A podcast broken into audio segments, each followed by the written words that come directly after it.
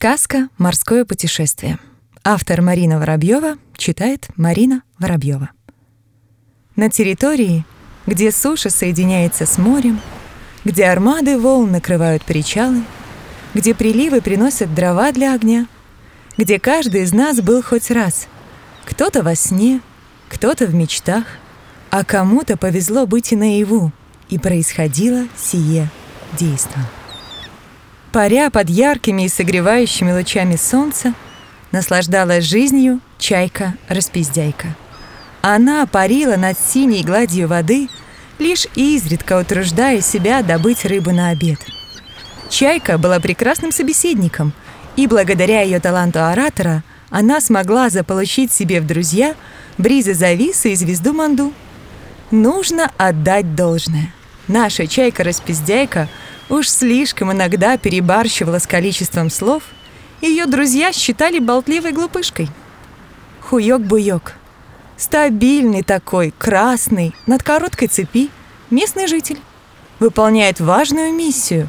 Показывает всем, куда заплывать опасно для жизни – Чайка-распиздяйка, регулярно пролетая мимо буйка, немного общалась с ним, но думала, что он старый, никчемный, стоит на месте, не гуляет, жизнь течет, а он на месте. Бриз завис. Легкий и добрый прибрежный ветер помогал чайке, давая ее небольшим крыльям возможность отдыхать. Чайка благодарила Бриза за помощь. Звезда Манда. Чаще всего объявлялась только в темное время суток была весела и задорна. Вместе с Чайкой-распиздяйкой они отправлялись на поиски приключений. Паук-пиздюк. Обиталищем членистоногого являлся покрытый ржавчиной корпус старой баржи. Все вокруг обращались к нему паук-пиздюк. Причины у такого обращения существовали. Он все время что-то пиздил в свое логово. Заметить его за каким-либо иным делом, кроме плетения паутины, можно было крайне редко. В своих грезах паук-пиздюк видел чайку-распиздяйку. Ведь она такая красивая, летает так высоко, видела так много всего в жизни. Уж очень ему хотелось иметь ее в своих сетях. Этот пиздюк все время следил за полетами чайки-распиздяйки. Одним июнским днем паук-пиздюк придумал план, как заполучить чайку-распиздяйку себе. Пару дней назад прошел сильный ливень, и на его паутине остались капельки воды.